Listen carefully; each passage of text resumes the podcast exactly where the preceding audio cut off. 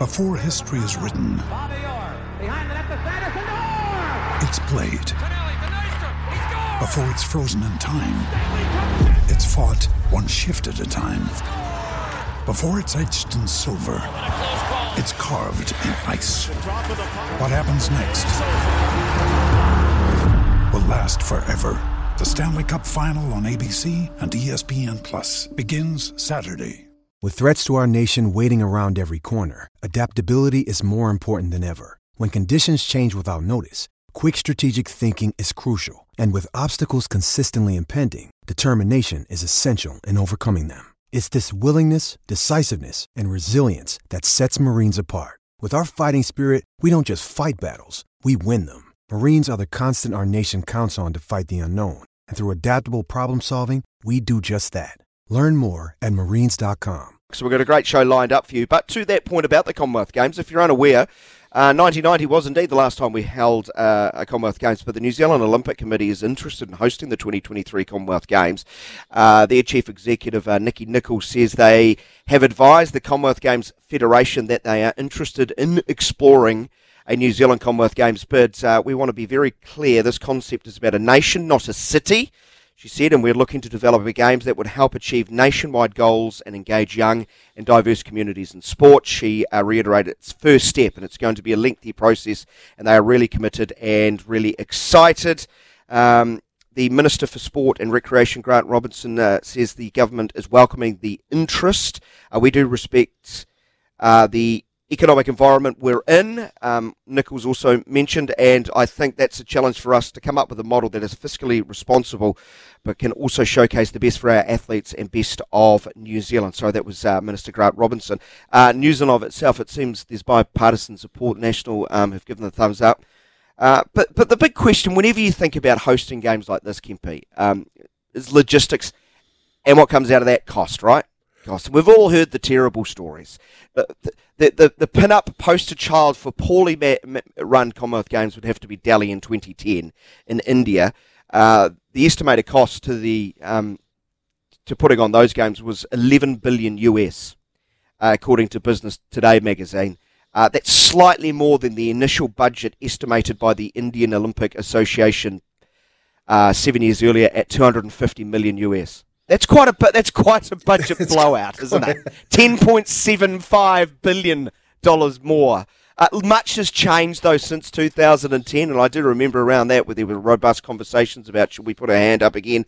The Commonwealth Games in Birmingham 2022 uh, was backed by 1.55 billion of public funding from the government.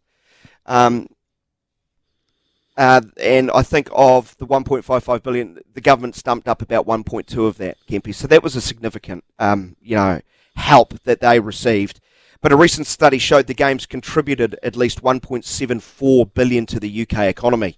Um, and we could actually go back further and look at 2002, 2006, skipping out Delhi. So then 2014, 2018.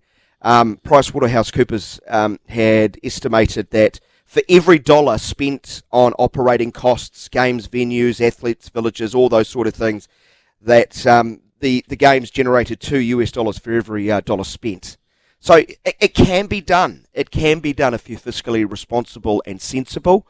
Uh, but it's going to take it's going to take a lot. You, the 2026 um, Commonwealth Games, we all know, is in Victoria, and the Victorian state government has allocated 2.6 million dollar uh, billion dollars to deliver the Commonwealth Games there. I think that's really designed, Kempe, to um, get the athletics venue up, which mm. I don't know exactly where it's being held. Excuse my ignorance. It might be something like Eureka Stadium, which I know very little about. I think that's going through quite a, a big development, but I, I, think they're going to do major infrastructure works to highways, connecting cities, so there'll be long lasting sort of uh, benefits to that. Uh, so, yeah, there's always cost involved. Uh, but times have changed, Kempe. Uh, uh, under the new rules um, for the Commonwealth Games, the Commonwealth Games Federation requires you to host only two sports. Gu- guaranteed two sports. Athletics and swimming must be there, and then you can tailor your own program and take it out uh, of town. Yeah, so, so, we can, as um, Nikki Nicol pointed out, you know, bring in the likes of um, rowing, uh, canoe sport, th- those uh, those sports that don't often feature at Commonwealth Games that we might have facilities already before, uh, a history of competing well in.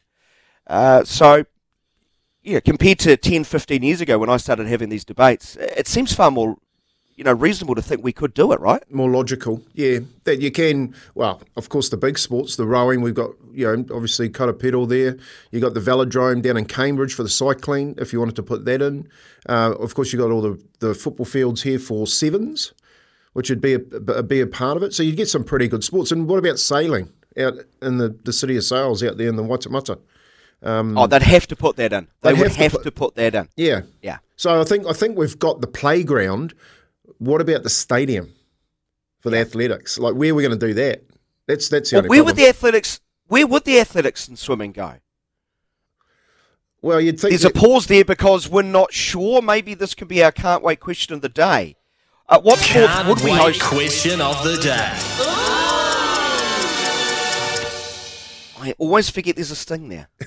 I think I would have learnt by now. You'd think I would have learnt by now. So what Day sport four. should we hold?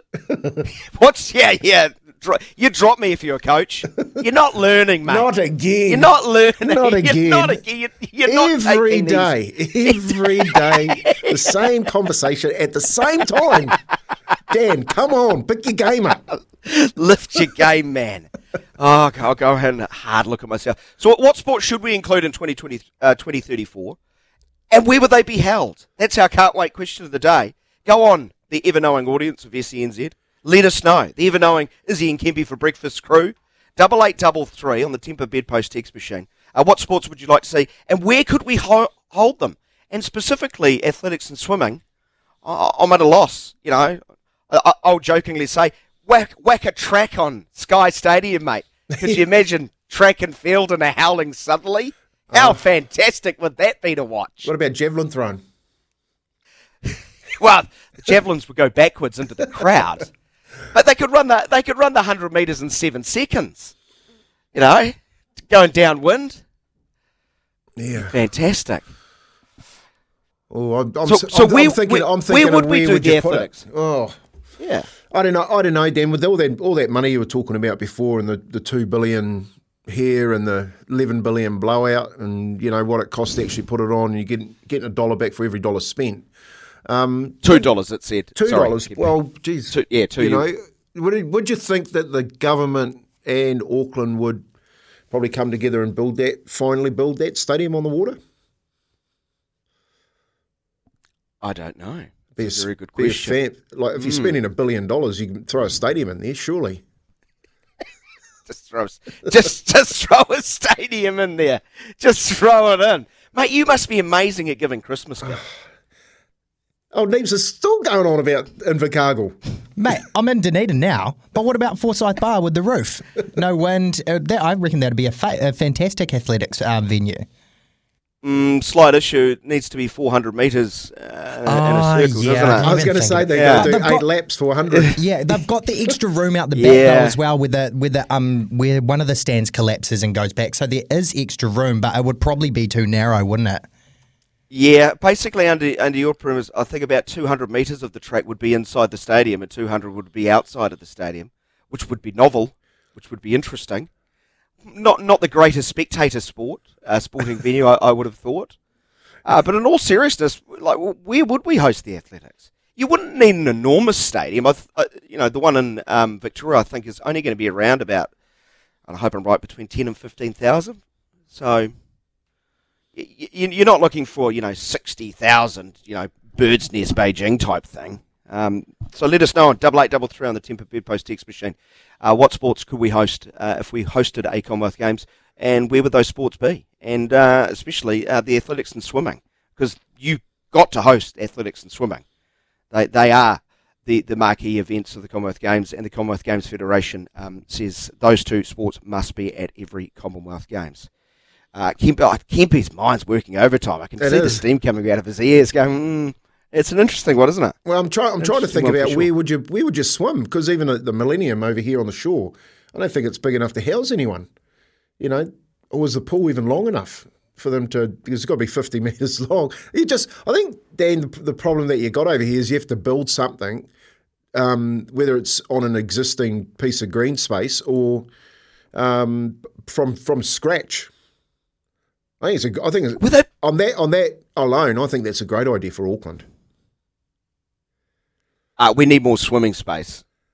That that is clear. Smithy actually touched on this the other day. Might have been yesterday, in fact. Um, you know, Lewis Clareburt, our you know star of the last Commonwealth Games, struggles to get into the pool in Wellington. Yeah, it's Uh, crazy. there's not enough space. There's not enough space. Yeah. Um, so were they building one in Christchurch? Well, the building, excuse building is- ignorance. with with alongside the stadium.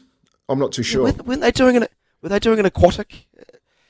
That that that shows my um, utter ignorance to what's going on as far as the, the Christchurch rebuild. Um, people in Christchurch, please tell me. But uh, to our sporting audience around the country, let us know what sports could we should we include, and uh, where would they be housed and homed for a potential Commonwealth Games in 2020, 2034?